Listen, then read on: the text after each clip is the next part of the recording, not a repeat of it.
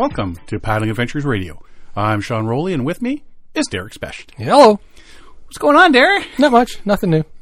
My eyes are absolutely filled with tears right now.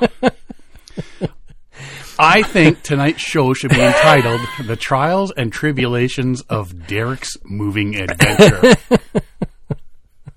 It's not an adventure. It is hilarious, I must say. It's what purgatory must be about. So before we came on, before we, we started recording, we are talking about Derek's moving and the fact that his beard is getting thicker and he's still. So you, there's a box somewhere in your house. Look at my eyebrows. Look how long my eyebrows are. You shave your eyebrows? I have to trim them. They get really, Really? long. You don't? Do you have eyebrows? I you do. don't have they're eyebrows. very they're light colored. If you get close enough, I've got eyebrows. no, I've got a bald head, Derek. Goes from the back of my head straight down to my nose. There's nothing. but you've got a box somewhere at home. Now, now we've figured out has a shaver, Yep. reading about five, ten pairs of reading glasses, power cord for your TV. Yeah. Because you guys have not been able to. So your TV's mounted to the wall. TV's mounted. It's all bolted and mounted. It's on a big swing arm. Yada yada yada. A big sixty-inch uh, Samsung TV. There's just no plug-in cord. There's no power cord. That's an awesome TV you got, Mister Special. Can we watch it? No, shut up. Get out. I found the box. There's I found all the remotes and the HDMI cables and and uh, the the Cat five cables and all that stuff. Right. Uh, So I got the Wi-Fi up and all that's running, but the no power, power cord. cord. It's like what do I do with the power cord? You need to call the people that bought your house. Um, Is there anything there? the TV was plugged in. Is there a cable there? and your tablet. You've lost your tablet. I tablet. can't find my tablet. It's an adventure, isn't it? Yeah, it really is. And you were saying you there's scissors. So I I was I because I, I usually trim my eyebrows with this nice set of trimmers because I uh, Thousand dollar trimmers or well something. not a thousand I used two trimmers and a hundred dollar pair of scissors. But I was going to start cutting Beckett's hair, but Beckett would never let me cut his hair. It's like what? What? So I thought, you know, I, I- I'll I'll spend this money. I'll never have to go pay for Beckett to get a haircut. I'll learn how to. It probably take me five cuts or less, and I'll I'll be adequate. But you can't cut his hair because number one, you can't find the scissors. Number two, you can't find the bowls that you're going to stick No on his head to bowl. cut around. There's pictures of of me as a kid with a totally a bowl cut. Is that like like the Beatles haircut? Yeah. And as a kid, I didn't know. Was, uh, that's normal back in the 70s, right? The number ten bowl you've got there. wow, man, you're having a great time this week, aren't you? Yeah. And Right. my and my kids are all the, the kids and all the computers at home are all logged into my Google. So my Google timeline is filled with what kind of hair wand does Harry, Harry Potter have? Is there are all kinds of Harry Potter stuff. I don't know. They better- they were on a roll today. Well, there's what was the other thing? Walking corpse syndrome. Yeah, I don't know where that came What is from. what? Hopefully that was Siobhan doing a quick search for something. And Well, Stella's really into reading, so she probably came so- across something in one of her books. yeah, and it's a real thing too. Apparently, you looked it up. It's like, oh, yeah, no. yeah. There's weird things going on in this I Fesh know. household. somebody's polluting my timeline. So somewhere along the lines, you guys are just gonna take a couple days off and just totally unpack. So, uh, long, after the long weekend, Siobhan's gonna. She says she's getting frustrated too because we can't find anything, and so we've well to stage the house. We moved most of the house into a storage unit, so there's Yeah. boxes and boxes in the storage unit, and uh, so she's taking a week's vacation to unpack, just because it's like can't do anything during the week, right? You know, making supper, getting the kids ready for bed, this, that, the other thing. Yeah, and then she takes couch naps. So it's like there's no time during the week. so, so, and weekends are just busy. Like last weekend, I helped a buddy move, and uh, oh, I was, I'm so sore right now. my feet are sore, my back is sore. It's like uh, they have all their furniture was solid wood furniture. It's like, man, buy some light furniture, get some IKEA go to stuff. IKEA, buddy. So, So yeah, so uh, we- the last weekend was was while I went paddling with you on Saturday morning. Yeah. and then I spent sa- the rest of Saturday and Sunday uh, packing and moving stuff. Not my stuff though. Not your stuff. Not my stuff. You would think after all this time, you would just say, you know what, dude? I'd love to help you move, but No, he's like family. I gotta help. see, that's more of an excuse. Like family? you got friends? wow. Dude. They got a new ni- nice new house though. I'm jealous. Hey. What do you mean you're jealous? Oh, they have a beautiful house, and they're in Bridgenorth. Oh, is yours is yours crap now? compared to theirs. Holy cow! Yeah, they're in Bridgenorth. It's a nice house. Really? Yeah, right near right near uh, Kevin Callan. Did you stop by and see Kevin? I couldn't remember the street he was on. Oh, why didn't you just text me? I was going to. I thought I thought that would be creepy. It's like, where does Kevin live? Oh man, if I knew you were going there, I would have given you a whole bunch of stickers, oh, Paddling Adventures radio stickers. stick it on his house. And then he could have like stuck them in his door and everything, pressed the doorbell, and, ran. That would have been awesome. I tried to I tried to remember how we got there last time. The last time, and I can remember a few of the intersections and then the the, the road he was on. But it's like, no, I, I can't figure it out. Wiener, Anyways, uh, wiener. So my buddy moved about six blocks away from Kevin. Excellent. Yeah, Now you got an excuse to go up there. harass Kevin. Yeah. beep beep beep beep beep. Drive by his house honking a horn. uh, your stick stove. I posted a picture of you looking like Sam Squatch with a Yes, yes. stick stove, and everybody's saying time to blacken that thing up. I'm not going to artificial. Oh, the stove. Yes. I- yeah, and your pots. yeah, yeah, yeah, yeah. Yes. So uh, I had intended on making coffee on the weekend, but then I got up early and went paddling with you, and then Sunday I was up in uh, Bridgenorth.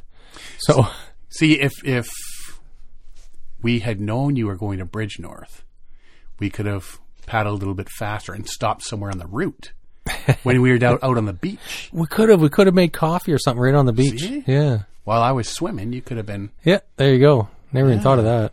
way to go, Wiener. My plan was Sunday morning because it- when we made the plans to go paddling on Saturday, it's like I'm going to burn this thing on Sunday morning. I even got a, a little chunk of wood. I cut it about three inches long or two and a half inches long, and I cut it up in little tiny wedges to get the fire going. You put all these wedges in, it burns really good and solid and long. So it was, uh, eh. All ready to go, just It's it's sitting there in my garage waiting to burn. Okay, so come home after work tomorrow Not after work. I got to make supper for the kids. on a stick stove. What are you having? Hot dogs? No. If you're having hot dogs tomorrow, you get the stick stove going. Here, kids, here's a wiener roasted over the stick stove. See, it's a family affair. Yeah, it's uh, what am I? I'm making uh, Mexican bean stew tomorrow. oh, what better place to make Mexican bean stew than over your Yeah, new stick stove? awesome. um. So yes, we went to Duffin's Creek with our friend Peter Romaine on Saturday. Saturday. Saturday. I keep thinking Sunday. Sunday was Mother's Day and uh, my daughter- daughter's uh, birthday. So yeah. we were doing all that sort of stuff. It was a nice paddle. It was really good. When you go to Rotary Park in Ajax, um, I know as an Ajax resident, if I want to go down there, I have to go to the city or the town of Ajax website Yeah. and register the license plate on my vehicle.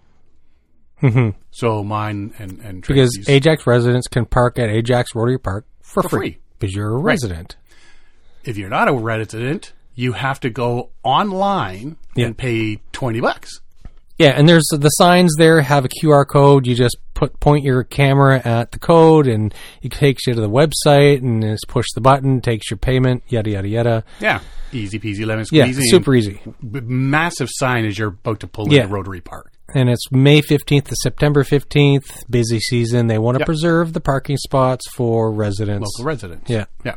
and uh, across southern and this is something that I, that I was I saw I mostly came across it because uh, I saw Alan Drummond was commenting on a on a post about somebody at in uh, Port Carling they uh, got a parking ticket so it, it, so Alan was saying that he's seen a lot of this across uh, across southern Ontario just because there's with with the pandemic and stuff, a lot of people are getting out and paddling, and and so there was this sudden pressure of uh, of so many people just out paddling and and taking up parking spaces and to using boat ramps, and it was it, some of these municipalities said enough's enough. We need to control access. Yeah.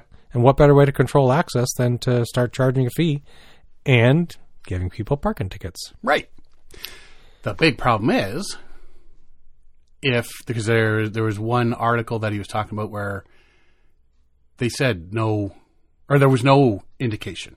Yes. So the the woman she was talking about uh, in Carling, the, she uh, she she got there. She saw signage for residents only, so there must be some condos or something there on the waterfront. And then for the rest of it, there's signs that it says uh, I'm I'm using my s's too much today. Do you notice that? I'm talking Shaver. different. Maybe I Shaver is Change- missing. change my position and talk lower. so, anyways, so she uh, she went to the uh, into the parking lot and she was looking for spots. She said, "Well, I walk." She walked around. She said she did her due diligence. Walked around. Said, uh, "Public boat launch" is the only signage she saw, and so apparently. You would have to have gone to either the bylaws or the city website to see that you can't park there. It's not a pay parking. It is a no parking unless you're a resident. Yeah. And so she didn't know because she didn't look pre look up the bylaws. Is like there's got to be you have to. Who ca- thinks about going when you go to a new town or any Yeah, town? Oh, I better read up on the bylaws. Let me just get my phone out and check up the local bylaws Yeah, because as one does. so so she ended up with uh, I think she said she had a seventy five dollar ticket, and uh, and she she said that she was like if I had known she said if she had known she wouldn't have parked there whatever but the sign said public parking mm-hmm. Public boat no launch. public boat yeah sorry public Yeah. boat launch so yeah so apparently you can launch a boat there but you can't park there Right. Drop your boat off, park your car 10 miles away, yes exactly go park your car Yeah. at home. So yeah, yeah and so uh, a few people uh, piped up and commented on this uh, this story, and what was it uh, Ontario, uh, Ontario Canoe and Kayak and whatever. Anyways, a lot of people are saying that this they're seeing a lot of this. People are getting ridiculous tickets and no warning, and it, it's like sometimes it's time of day, sometimes it's just you know, and uh, it's it's well the municipalities are fighting back. There's uh, too many people parking and taking up residential parking and, and so on. So you can kind of see, but but really, 75 bucks is a bit much. it's a bit much. But what they really should do is create signage, like the Ajax in Ajax in that parking lot at uh, whatever the Ro- Rotary Park. Rotary Park. It's very clear. If you miss that sign, You're an you idiot. should not be driving. yeah, exactly. yeah, so they did really well. They they were very clear with the signage. They have the QR codes for you to pay for parking. There's no machine or anything. You have to pay online. So if you don't have a phone, then I guess you're gonna have to walk. But uh, but it is good. They, it's clear. It's it's you cannot mistake it that you have to pay for parking between uh, May 15th to September 15th, right? yeah. So yeah, it's uh it's something that more and more we're gonna have to deal with. Yeah. So if you're going out and paddling in a new spot and you're Check the local a bylaws. public, a public boat launch, you might want to check the local bylaws first, yeah. just in case. I know. It's like, what? I'm not going to pre-check bylaws. I'm like, why would I check bylaws? You have to count on signage. Yeah.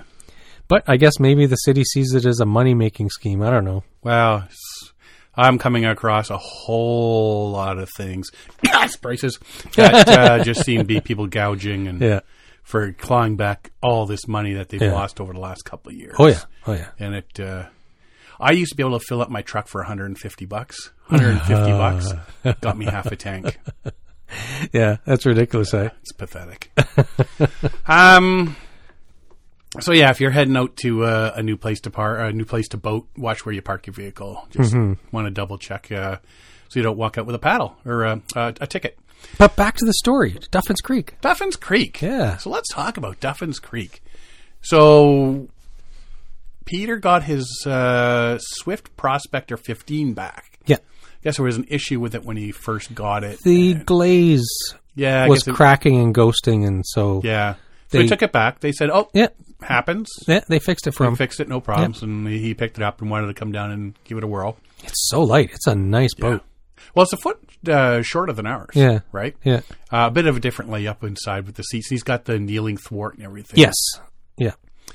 Um, so yeah, we headed on down to Duffins Creek, uh, which is you know comes into Lake. I always say it comes out of Lake Ontario, but it doesn't. It actually flows Falls into Lake into Ontario. Yeah. And you know, spring. Uh, we like doing the spring paddles because it shows the changes in the river Mm-hmm. from the previous year. Like we saw, so like three new sets of downed trees across the river. Yes. Yeah. Uh, What you expect over winter? which you we expect Yeah. to happen. there was a big windstorm in February, March. So Yeah, the it eroded banks, log jams, that sort of stuff. There wasn't as much garbage this year. yeah, I I was uh, I was surprised by that. It, it- I remember we paddled there last year, mm-hmm. so there must have been a lot of water flow because it seems all the garbage got washed away. Yeah, there there was like I say there was hardly. I mean, there was still some garbage, but mm-hmm. you didn't see tons of like big Yeah. behind eh, behind a log jam. Just You know, it's entirely possible somebody did a uh, the river cleanup, a spring cleanup, or something along I didn't Creek. hear anything No? about one, so yeah. Because it was really clean. I was Yep. there was very uh, I think there was some garbage. I saw a couple Tim Hortons. Oh yeah, there and- were some, but like nothing the- like there's yeah, been in previous exactly, years. yeah. So that was really nice to It was impressive. not see. It was it was very like it's usually when you go out there and you see you know the the Tim Hortons cups and the bags of dog poo and and stuff like that. It kind of gets under your skin, but it was just a, a nice spring paddle Duffins Creek. It was a nice warm day and and it was that absence of the irritating buzz in the back of your head because you see so many Tim Hortons cups. Yeah. Uh, we did see a couple of, uh, well, season for spring uh, trout fishing in that, right? Yeah, there's a few fishermen. few fishermen there. They're so we catching trout did, uh, yeah, or rainbows. yeah, we did cut some fishing. Oh, we got some hooks lures, yeah. out of the trees. Yeah. Uh, I, I I'm glad I have that uh, knife mounted on my uh, life jacket because that way when I come up, I Mm-hmm. can just grab the tree branch, bring it down, cut the the hook out, Yeah. all that, throw it in the bottom of my boat to toss out later. So we got a few of those things. And the flowers, uh, the greenery is starting to come up now. Yeah, yeah. So you're starting to get within the next week or so, you're going to start seeing trilliums. Oh, yeah. and everything's going to really come out. Lots of birds are back. We saw the swans, geese, a bunch of Saw swallows. a kingfisher. Saw the kingfishers. There, was there one or two? I think there was two. I don't know. He was flying around so much. Flying He, he could have been four or he could have been one. I don't know. Uh, they're back. Um, it's nice to see them because I've only started seeing them. I think was it last year or the year before. I haven't seen them in all the years I've lived in the Ajax Mm-hmm. yeah. area. I've never seen them. I very rarely see them. Cardinals. We saw the Cardinals. They were bopping around as well. Bright red. Tons of raccoons uh, tracks on shore. Never saw one, but saw lots of their feet Yeah. footprints. Uh, water level was pretty decent. Not too high, not too low. I Yeah. expected it would have been higher. I thought it would have been higher, but I Uh, guess we're pretty late in uh, from spring, right? And Yeah. haven't had a lot of rain lately. In like in in April, we had a lot of heavy rains and stuff, but that's weeks ago. So I it's still figured it'd be a, a little bit higher Yeah. still, but uh, there's a couple spots where the the current was still coming down pretty good. And what we saw one canoe coming down the river, and then when we were we were heading back, we saw was it like entire gaggle, a, a, a gaggle, a gaggle of suppers. yeah, a gaggle of suppers, There was what about eight people on uh, stand up paddle Yeah, boards. yeah. They were all heading up the river. wetsuits, dry suits, yeah. Yep, the whole meal deal. So, uh, no, it was a, it was a real nice uh, paddle up. and Nothing too hectic. Nothing Mm-hmm. too. We weren't in a hurry. Just nice. Get out there. I was on when we got down to the end. I was honestly surprised when I dug out my phone. I was just checking for messages, see what's up, and it's like, whoa, it's one o'clock. We were on the water at nine. Was it nine? I thought it was eight thirty. About uh, we got there We at got at thirty, so it took a while to gear got on. Yeah, It was about nine. yeah. So Yeah. It's like I was thinking I was going to look down and see ten thirty, eleven o'clock. Oh no, no. It, it's Time it- flies it's- when you're having it fun. Really, it- it's surprising how long it takes you to get up there. Right. Mm-hmm. Uh, the number of swans in that one, and they've cut those bays off now. Yeah, they're closed I, off. I, I don't know what that grate system is yeah, I don't know. Is it? because it looks like it's big enough to keep big chunks of stuff out. It looks like so. The some of the screens that were in there looked like they were tight enough that it would stop larger fish from getting in there. But what if the small fish got in there and grew up and big, grew big, big big. fish, they'd never get out. and they'd never get out? so does it really matter? Yeah. I don't know. Well, maybe you know what? Because the the carp and that get get Mm-hmm. in through that whole area, and they're just splashing and everything. Uh, so yeah, it was it was kind of weird not to be able to paddle in there and see all the swans up close. Yeah, exactly. Yeah. Uh, and that one that one bay must have been a dozen or more swans Yeah. sitting there. Didn't see any uh, Canada geese babies yet. No, no. It, yeah, you'd expect to see them. I, I've seen them around work. You said you saw them at your work. Yeah, we got the, the, the pair that are at our work are Mm-hmm. uh, they're bopping around with their babies right now. So And I didn't even see any Oh. geese sitting on nests or nothing. no, but we saw that bird nest with the bird sitting in it. Oh yeah, a little swallow. Was it a swallow? I think it was a swallow. thought we- A yeah, chickadee or was a- something. well, it wasn't chickadee. It was uh, like one of those. little, I've always little known it was brown things. swallows. Yeah, a little Yeah. brown thing. But yeah, he was giving us, or she was giving us the side eye as we paddled past. And her nest was right over the water. That that is going to be a very critical first flight for that baby. Yeah, flap, flap, flap, splash. it's going to be either sink or swim. yep. Uh, but yeah, really nice day. Like I say, no no hurry to get anywhere. Nice paddle up, and then of course you get the current taking you all the way back down. So you really just It's a have to. much easier paddle going back down. yeah, you just have to hold your paddle there and Yeah. steer. Really, right? yeah. No golfers taking shots because I believe they've sold off Annandale Ash- Golf Course. uh, Annandale, Annandale Annandale. Golf Course. yeah. I did. So- uh, I did. How many golf balls did you get? I collected twelve. Well, I was determined. After I got at about nine balls, I was as we were we just stopped for a little wander break to stretch our hips, and as I started finding golf balls, and it's like, okay, I, I have to come up with it, this with an even dozen balls. so You did. yeah, yeah. and then you get in the canoe, and what do you do? You start taking them all out of your pocket. clatter, clatter, clatter. There's all these golf balls hitting the bottom of the, of the boat. Uh, on our way back, we passed the uh, the put in there and went right down to the mouth of Right the to the river, surf. right right Yeah. to Lake Ontario, and them waves were coming up pretty good. Mm-hmm. Um, well, I, I wanted to. It would have if I had a kayak, I might have taken a little trip out. Yeah, Um, there was a couple guys out there surfing the the waves in their kayaks. Mm-hmm. One of them took quite the uh, oh, wave to the face. Apparently, he lost his hat, lost his glasses. Yeah. and- and they were walking back and forth. They, they to find them. They knew they were going to find the glasses, but they were determined to find the hat. the hat. And at the end, I guess they did. Uh, but no, I was chit chatting with them, and yeah, nice day to be out. And they're just going to come out and surf the waves for the day. And that was Yeah. that was their whole deal for going down there. They weren't going anywhere else. Yeah, they were both in dry suits, and you Yep. got to try your dry suit. I had my new Kokatat Odyssey dry suit, and uh, I was ready to make sure it stays nice and warm. And I paddled for the entire what four hours, whatever, five hours that we were out. you didn't overheat. didn't overheat and or anything. Mm-hmm. Um, when we got to the end, we we beached our canoes on the beach there, and there's a little spit that you can walk over to get to Lake Ontario itself, and the Yeah. waves were coming up pretty good there. I just walked straight out there and Right in the waves. right into the waves. Uh, the we- the water was four degrees, which is 39 degrees Fahrenheit. So four degrees Celsius, 39 Fahrenheit A little chilly. it was chilly. Um, I mean, that's only four degrees above freezing, right? So, walked out there and um, did a little float quickly. One thing I did, I do need to get is a nice pair of paddling gloves. I'm walking out with my hands up, like, yeah, I never thought that far ahead. Oh yeah, hands. hands, I forgot there's hands involved here. Uh, but no, you know what? Big waves came right up and over and stayed dry, stayed nice and warm. It did everything it's supposed to do. nice. The Astral Rassler 2 shoes I was wearing, they were nice and comfy. Uh, they kept my feet warm, I guess. Well, Yeah. socks really helped. Well, your and your feet the booties and your feet were dry. So but uh, you know what? They were really they were really comfortable. They didn't cut off the circulation. Um, I stepped in one spot I shouldn't have stepped in and went oh, past the ankle in mud. So I guess since they're dirty, I got to keep them now. There's no returns on them bad boys.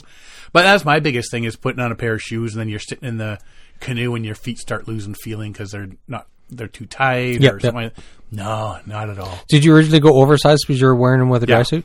Yeah. Oh, yeah. I definitely because I tried them on with a dry suit. Got it, yeah. And I had a pair of socks on inside the dry suit, so I knew I need to get a little bit bigger because in the fall and spring, and if I go in the winter, I'm definitely going to be wearing Extra pair of socks. extra pair of yeah. like, heavy socks. Yeah. Um, so yeah, that was perfect. Perfect for that. Uh, the only comment I would have about the new dry suit is the gaskets around the wrists. Now there's the one around the neck. Yeah. Um, putting on a dry suit in front of a mirror is one thing. Doing it without a mirror is something totally different. Uh, but yeah, the the one around the the gasket around the neck, I knew what, where I had to have it, and it, actually once I got it positioned, it didn't bother me all day. It'll stretch out a little bit as I go, Mm-hmm. Yeah. but it wasn't like cutting the circulation off to my neck or hampering my breathing or Yeah. as far as I know. Uh, I could have been hallucinating the entire day, and it could have been a dream for all I knew, and I was still at home. Yeah.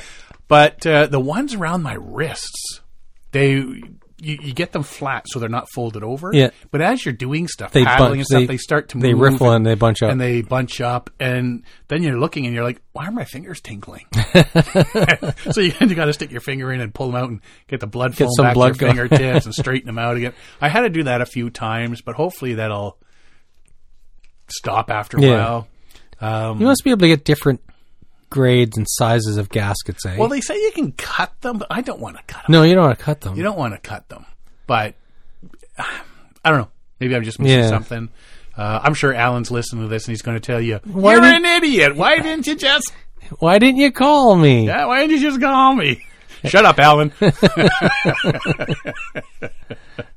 uh, yeah, but you know what? Um, other than that, oh, the beard issue. Oh yes. So yeah, once I got, I uh, didn't have anything covering my beard this time, so you know it pulled a couple of times, but I got past that. And then when you're pulling it from your, this big zipper from your um, shoulder down across, Beard going through you're the zipper. looking down, and- and then you lift your head up so your beard doesn't get caught. Too late. so you know, there's a couple beard hairs yeah. gone. Yeah, I was watching you. I saw you get it in the zipper. I saw you. Uh, so even your life jacket, you're trying to zip up your life jacket without zipping into your beard. It's like, huh, Zippers, man, they're a beard's worst friend. uh, yeah, I got to get a new uh, get look into uh, a set of paddling gloves. Now, the guy that I met out in the surf, yeah, he had a wicked thick he he set had of gloves some on. nice, Yeah, nice thick gloves on that uh, I'm sure were keeping his hands warm. Like I say, all in all, a really nice day for a paddle. Uh, dry suit, I'm more than happy with. I'm glad I finally got one. Uh, the shoes, love them. Um, went to Frontenac Outfitters and talked to Zach, and he recommended the shoes and that. Especially, I'm really happy with those shoes. Yeah. Now, my big thing. Now, you, Peter, and I, when we were sitting there and I was pulling my foot out of the mud, uh, we were discussing about these shoes that they're they're supposed to have really good soles for rocks and stuff. Now, whether I'm going to stick to my Salomons for my canoe tripping in the summer, or would I wear these? Uh, kind of pricey, so I don't know that I'm going to be wanting to bash them up on rock. But, yeah, yeah. you know. But yeah, if I was doing something like the Big East River on the Meanest Link or something like that, I would probably wear these shoes. And it's the ones the the higher ankle. Mid length, mid height. So there's a bit more ankle protection. Yeah. Not so much. Not so much for rolling over your ankle, but a little bit more from barking your your ankles off of rocks and stuff. Exactly. Yeah. And yeah, you know, I didn't slip on any rocks or anything all day. Mm-hmm. I just sunk to my knees in mud. Rock proof, not mud proof. so yeah, that was a great day. Uh, there seems to be a lot of people out this past weekend. Though, I mean, two weekends ago there was a lot of people out, but this weekend just seemed to be everybody was out on the water somewhere. It seemed. Um, the floodgates, for all puns and whatnot, uh, have seemed to have opened on paddling. Uh, everybody's starting to get out there. Uh, there's a lot of events like races, festivals, clubs, uh, competitions, sport all the educational sessions, you know, like uh, learn to kayak, learn to canoe, learn to stand up paddleboard, all that sort of stuff. Everywhere you look on on Google and news and Facebook pages, and it's all about all these things that are coming up. It's like everybody's just somebody like you say the floodgates have just opened from two years from doing nothing, and now yeah. everybody's set to jump right back into the thick of it, which is really cool. It is, and that's why there's also those parking issues. Yes, why there's also parking issues. As excited as people are to get out on the water, uh, this time of year right now, especially in the northern, you know, areas, their water is in a lot of spots is moving fast it, and it's moving. It's high water. Yeah. Be careful out there. Mm-hmm. Uh, this is when because if you Google canoeing, kayaking, anything under news, You're going to see There's a lot, a of, lot of- incidents. there's Yeah. a lot of uh, bad things have happened already this year, and it's just started. Uh, so be careful when you're going out there. It's great to get out there this time of year already, but uh, take care, be safe when you're on the water, and have fun. You know, S- if, Yeah. if you got to call it a day, you know, River's going to be there next weekend, right? So that's what it's all about: is getting out there, being safe, and and having fun. Um, what else is going on? Oh, apparently, me and electronics are not doing well this week Okay. between computers and all that sort of stuff and phones and yeah, I'm not having a good time with that. Um, the Seine River in Winnipeg, Seine, Seine, Seine, Seine River, S E I N E. Seine, S E I N E, Seine River in Winnipeg. There is a giant fiberglass hand statue that sits right on shore. You're Okay. paddling by, you come around the corner, there's this big hand, like, yo, It's just waving at you. this big hand sticking up. It looks, I mean, it looks exactly like a giant human hand. It stands taller than a person, so it's like eight, Wow. eight, ten feet tall, sort of thing. It's just wonky colors, mm-hmm. but it like it's got the lines that you have on the palm of your hand. So it's detailed. Everything, so it's detailed. Uh, the statue has been on the bank, not far from the city's perimeter highway, for more than a decade. It's on the property of a museum worker who saved the former exhibit from the garbage. Okay. So I guess they were going to toss it in the trash. It's fiberglass. Toss that in the trash. Ah, I'll take it. I'll put it on my property next to the river. Yeah. Freak everybody out, whatever. Well, I guess the river rose Washed it away. and washed the hand. What? The hand go bye bye. it waved away as it went down the river. Wow. Um, yeah, and apparently it's been quite the uh, people are used to seeing it. It's people do the walking trails to go see Okay, it, yeah. that sort of stuff. I mean, it's, at the end of the day, when you look at it, you're like, it's just a big fiberglass hand. There's a lot of things that people stop to see, like the big ball of yarn in some one of the states down south. You can see hockey sticks, Yeah. giant paddle, and Giant hand in the middle of the nowhere. so there was a group of paddlers that got together and decided to go look for it. oh, did they find it? Uh, one of the paddlers says it's one of those things that everybody, when they paddle down that end of the river, looks for. It's a landmark that's kind of fun to see on the shore. Flood watches and advisories have been in effect in Manitoba, and the river has been higher than usual, likely tipping the hand over, carrying it off. How far it had gone was unknown. so they were thinking, okay, we're going to be paddling quite the distance. Two canoes and two people on open topped kayaks launched on the Seine River to look for it, and they only had to go 600 meters downstream. Oh, they found it. Right they on. found it. Uh, spotted uh the giant hand floating up against a downed tree, but you couldn't see it from the land. oh, okay. So that's why people said it must have gone Yeah. way, way down. Uh, since it weighed at least a couple hundred pounds. Oh, now I'm thinking my old fiberglass canoe was close to 100 pounds, and this thing's bigger than that. Yeah. So uh, they couldn't drag it on shore and carry it. Mm-hmm.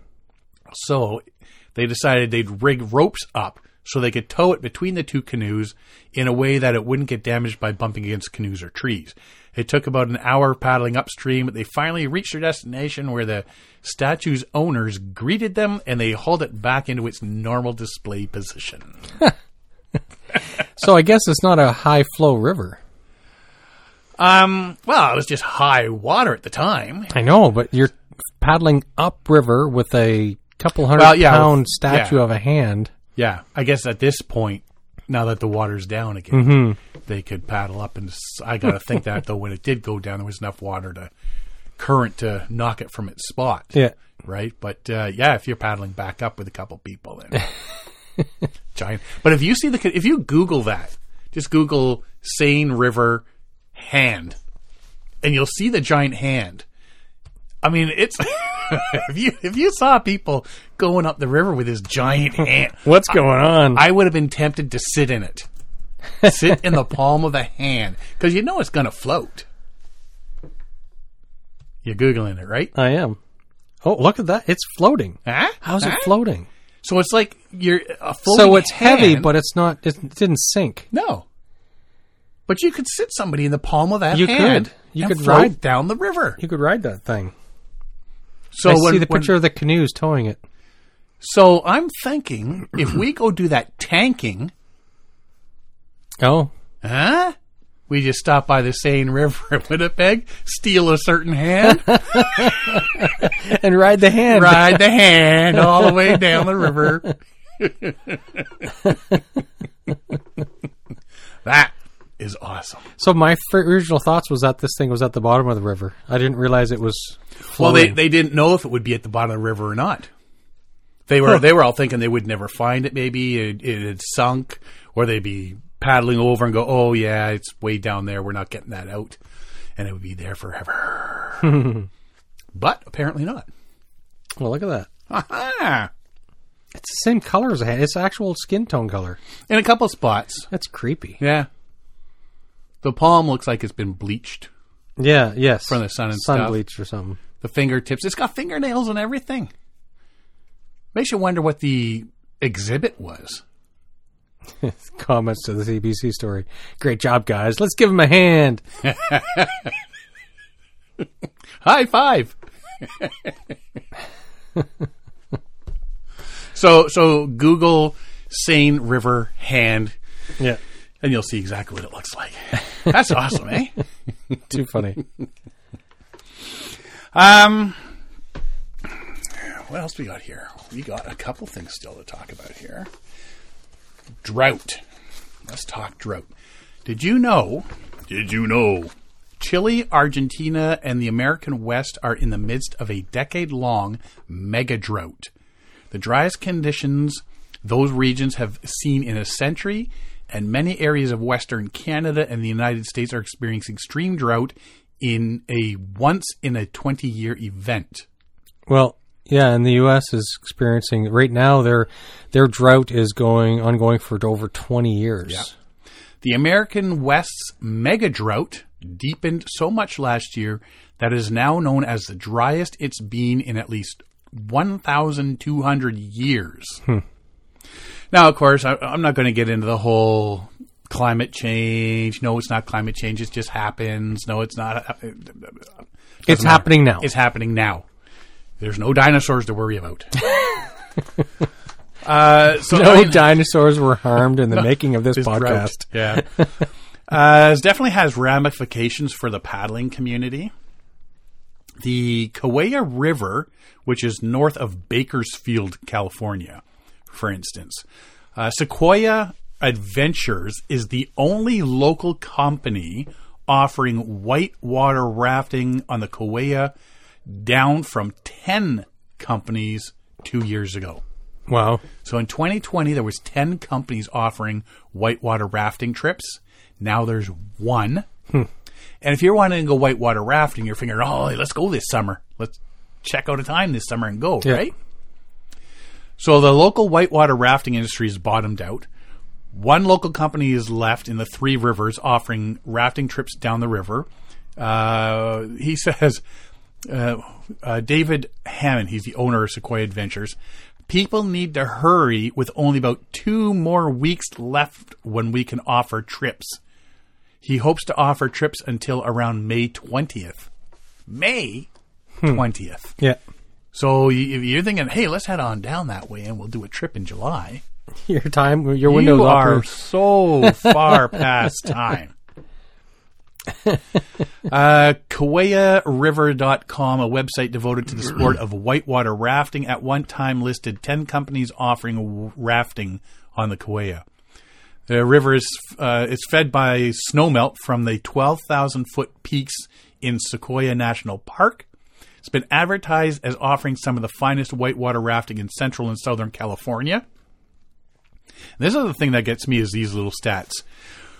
One of America's steepest rivers dropping 85 feet per mile in its first few miles. Oh, That's that's significant. yeah, I don't know if I'd call that whitewater rafting or, Or waterfall. waterfall raftings.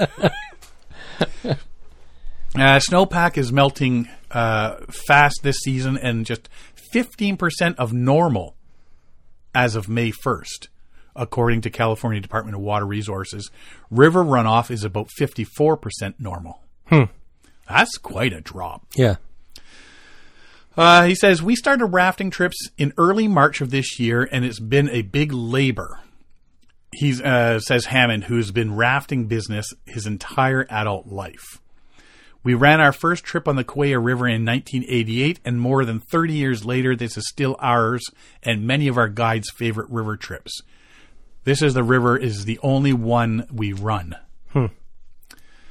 Um, so Walnut Creek based All Outdoors operates professionally guided whitewater rafting trips on 10 California rivers, including Kaweah.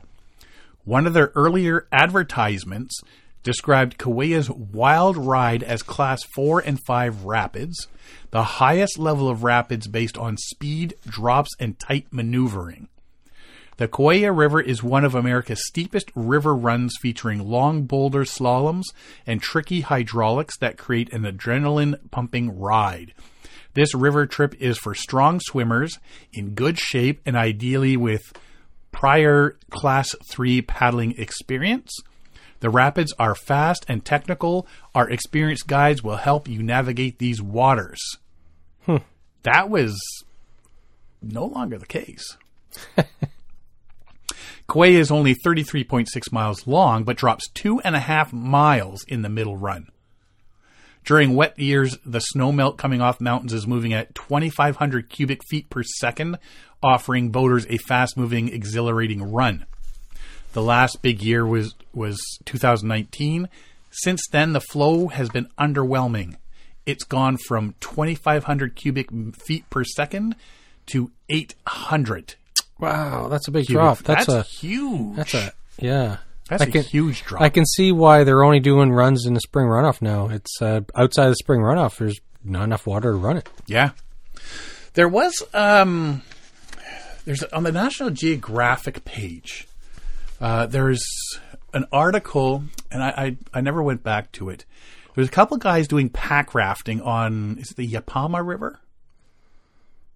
I want to say it's the Yapama. Yapana? Yeah, Yapama. River? Something like that. And they were going to do the last 50 kilometers of this river. And usually it's good water. You could pack raft and have a great time.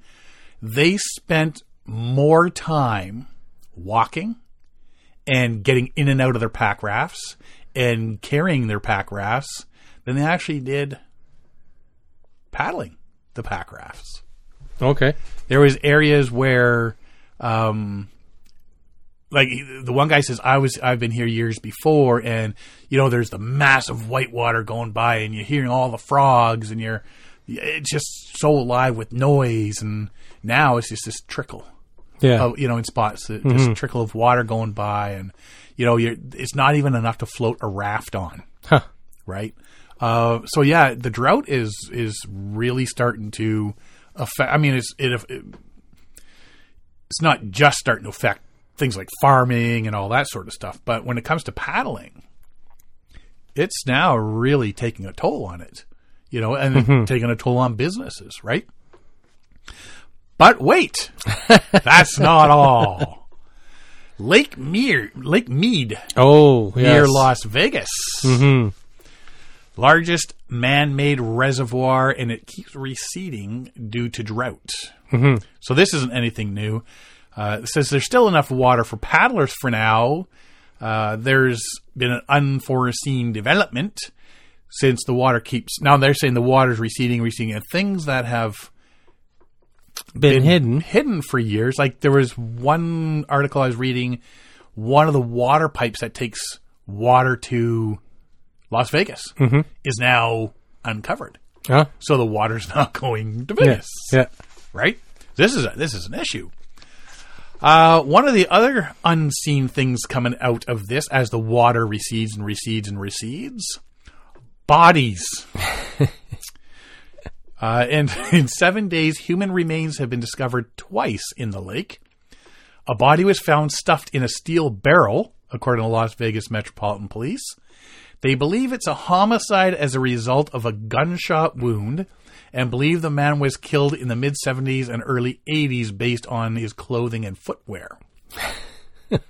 Yikes. so you're going to sleep with the fishes. so so there's there's some there's some uh, near do wells out there who are going, oh, where did I put that body? I better go see if I need to move that. Hello, Jimmy Hoffa. you're doing, buddy pal? Hey, where'd you bury that guy? Threw him in the lake. Oh, He's not buried anymore. hey, Guido, go, go, you better go check. Yeah. So, in regards to body number two, Yeah. U.S. National Park Service rangers said human skeletal remains were found, but they have no evidence to suggest foul play. Discovery was made by two sisters who said they were paddleboarding because the lake is uh, uh, because the lake water was too shallow to go snorkeling. Uh, So if you can't go snorkeling, that's pretty shallow. yeah. Uh, they found the skeletal remains when they stopped to explore a sandbar they said used to be underwater before this drought. Uh, they dropped the water table to historic record lows. And at first, they thought it was the remains of a bighorn sheep. Then they discovered a human jawbone with teeth and reported them to the park rangers. Yes. As one does. Uh, they grew up. They said they grew up in Vegas and heard rumors of mafia, mafia hitmen dumping bodies in the lake.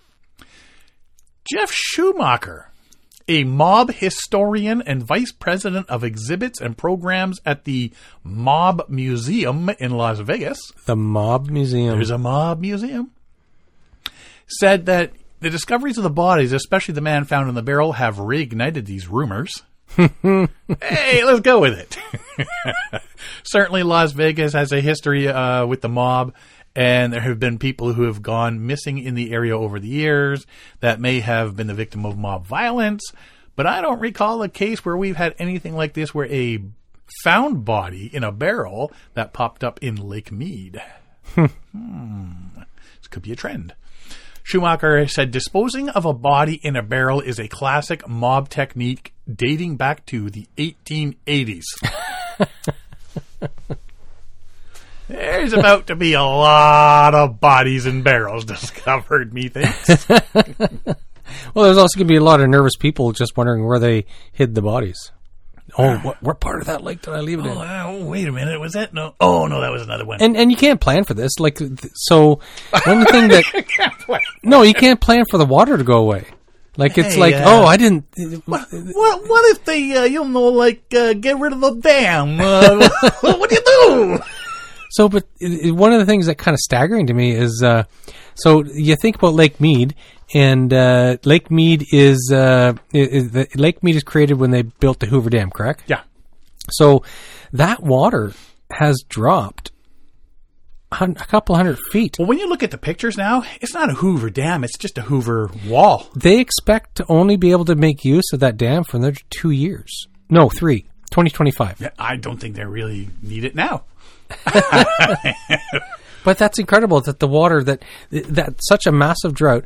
So it uh, they started filling that reservoir when they built the dam. So the reservoir started filling in about uh, 1930, and uh, I was reading that some of the uh, so the the mean height or the they do it uh, sea level height.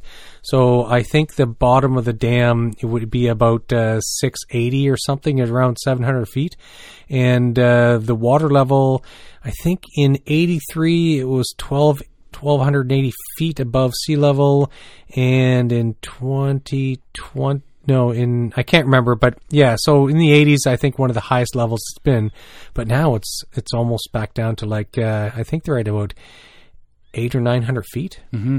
So it's dropped drastically, and there's only they're they're estimating that the the reservoir is only going to exist until about 2025.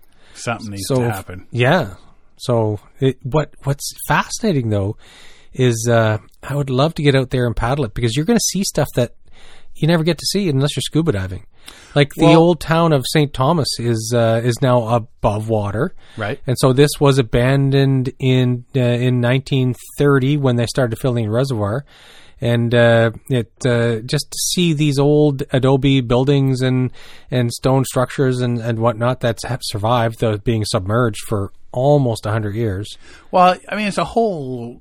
If you want to put a positive spin on it, a whole new aspect of tourism. Absolutely, Right. I want to go paddle, Paddle there. tourism. I want to paddle there tomorrow. It's like that would be fascinating. So I want to go look for bodies. when we're going body hunting, where are you going to Vegas? It's on, my, it's on my bucket list. It's my bucket list. Find a body. Find a body. I found three. Jackpot. Uh, so picture this. He said this. This uh, Schumacher says that the reservoir, which is formed by the, like you say, the Hoover Dam on the Colorado River, continues to recede. More shocking discoveries are likely to emerge, including the wreckage of a B twenty nine bomber that crashed in the lake in 1947 Oh, right? There's probably a whole bunch of sunken boats there too. Who knows what other stuff people have thrown out into the water over the years, physical objects as well as bodies. So remember we went to Tobermory in the kayaks. yeah. Now that water's not as clear down there, No, right? But could you imagine paddling and then looking down the water and just clearing the top of a B twenty nine bomber I know. right underneath? That'd be kind of spooky. Or an alien spaceship. Or, Oh, don't tease now. You're just teasing. Stop it. I still want to go do the Area 51 fun run. Oh yeah, yeah, yeah. Uh, yeah, that'd be kind of cool though. Like if there's boats and like old steamer, It would be fascinating. or something. The stuff you'd Just, see. just to you know, as you're paddling around and you look as you're passing, what what's that? And then all of a sudden, just the outline, Yeah. it's just under the water That'd be amazing. of a big boat or. Uh, Because it was it was fascinating to do it in Tobermory. It, like we we, Yeah. we were kayaking that day, and just to to kind of drift across the top of these uh, sunken watercraft and stuff, these, old barges and ships and all that stuff. It was like, oh look at that! You can see that you can. It, and the water's super clear in yeah. Too. Oh yeah, so, yeah, yeah. So you can see everything very clearly. Yeah. Yeah. But you know what? Just I mean, this is the the West Coast, and they're talking down in South America and everything. And that's I mean, South America, you got the big whitewater stuff going on and stuff, right? Yep. If the drought's happening straight across the West from Canada down to South America, that's going to huge impact on Mm-hmm. Huge the paddling impact. community. Well, and so we we obviously initially we think of uh, of of tourism and paddling and stuff like that, but it's it's uh, it's going to wreak havoc on on economies and water resources and Well, like I say, with farming and everything, right? oh yeah yeah Well, the, in that article I was saying in the uh, National Geographic, um, they said there was one day they were paddling, and it seemed to be maybe an inch or two more of water. And he says that could have just been because people upstream had closed the irrigation ditches so that they could cut hay Oh, and stuff like that. So something simple as that will add like an inch. Hmm. So if something as simple as them closing the irrigation ditches can add that much water, yeah.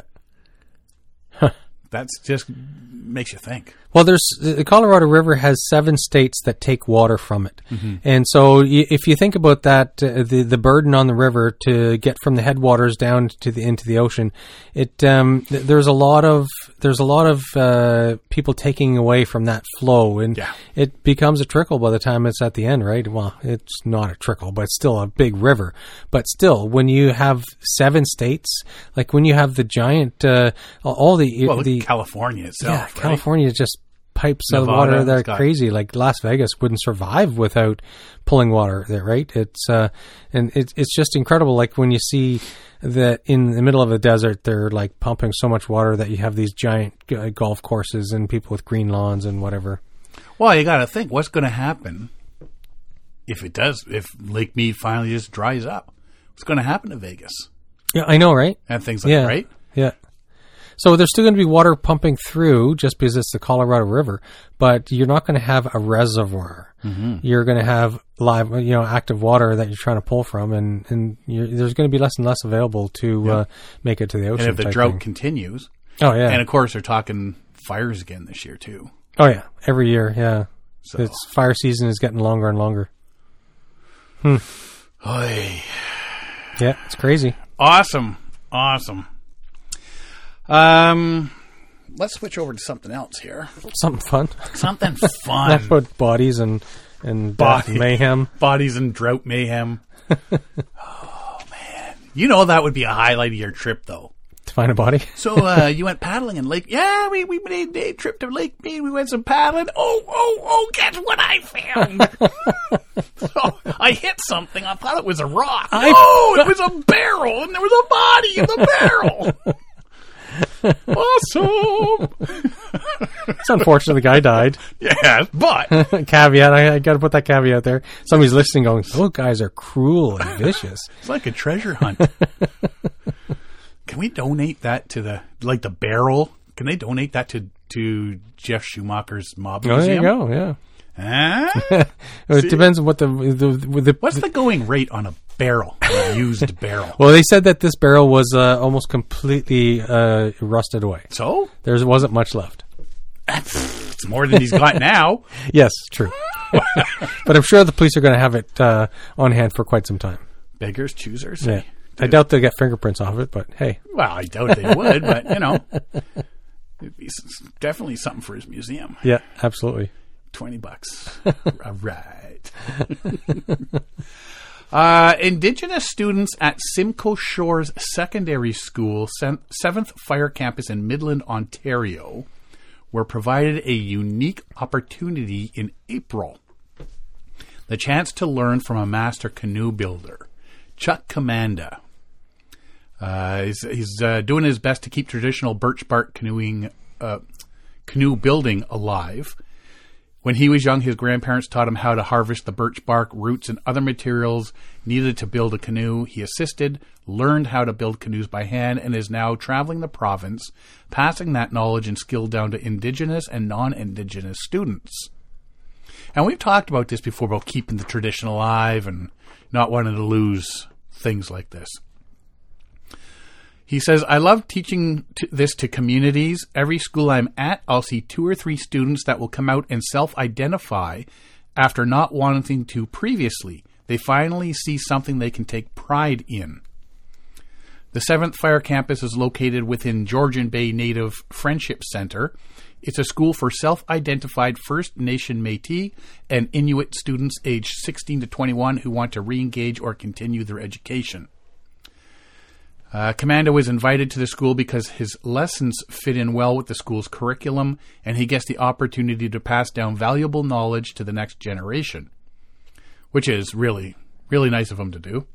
Because, you know, he could just keep it for himself, build his own canoes and Yep. stuff like that, and not worry about it. He was in Midland for the final two weeks of April and was able to teach students how to build several small replica birch bark canoes, which they can then take those skills to make full size ones, right? Commanda says teaching canoe building is not only about passing down knowledge, but helping students connect with their ancestors. Growing up on reserves and the reserves I go to, there's always a feeling of despair, but it'll I'll come to the community and all of a sudden that feeling starts to disappear because we are doing something our forefathers have done and the feeling goes away and it's replaced by pride. There you go. That's awesome. Mm-hmm. I, I like hearing stuff like that, It's stories impressive. like that. You know, uh, and these are skills. Like we've always said, Yeah. skills like this, if they're not passed on, Y- They're lost then you're forever. just. Yeah. I mean, I mean, sort of the same example is these guys that these historian guys and and uh, archaeologists and that that try to replicate how they made the Sphinx and how they made the pyramids yeah, and stuff. yeah. I mean, on a grander scale than a canoe. Yeah. but that's the same sort of thing because it's it's not done. The skills aren't passed on; they aren't written down, sort of sort of thing. yeah, That it'll they'll be eventually it'll, just be gone, yeah, it'll be lost skill. right? So it's it's cool to to hear stuff like that. Hmm. Um, that's all I've got. That's all I got. That's all I've got. Is that all you got? You know what you need to do? Go paddling in Lake Mead. No, go home and unpack. yes, yes, exactly. Find your big box of stuff. Yeah. I know I'm going to get a text at some point, middle of the night. Found it. Found my trimmers, my glasses. I'm watching TV. Guess why? Oh man! Oh man! Oh man! Uh, yeah, we've got. Uh, I guess a few weeks. We're heading. I'm heading down to Welland to go with uh, Oh yes, yes, yes, Dennis, yes. Newhound. And we got to stop in at uh, Rayum, uh, uh, Organic Boat organic boat. what, what did I call it that time? No, the, the- what did I call the boat shop? See, I knew organic, but I couldn't think of. Uh, I can't remember. Yeah, you laughed at it. I couldn't. Organic something or other. Yeah, Yeah, uh, Anyway. the organic boat shop. Check out their, their Yeah. canoes. Yes, I got. We got to check them out. I want to get a look at these boats. And June, yeah, June's going to be a busy month for paddling too, Yes, and things. we got a few secret things going on. Dun, dun, dun. Alrighty. Well, if you want to find out more about us, you can find us at paddlingadventuresradio.com. We're on Facebook, Instagram, and Twitter.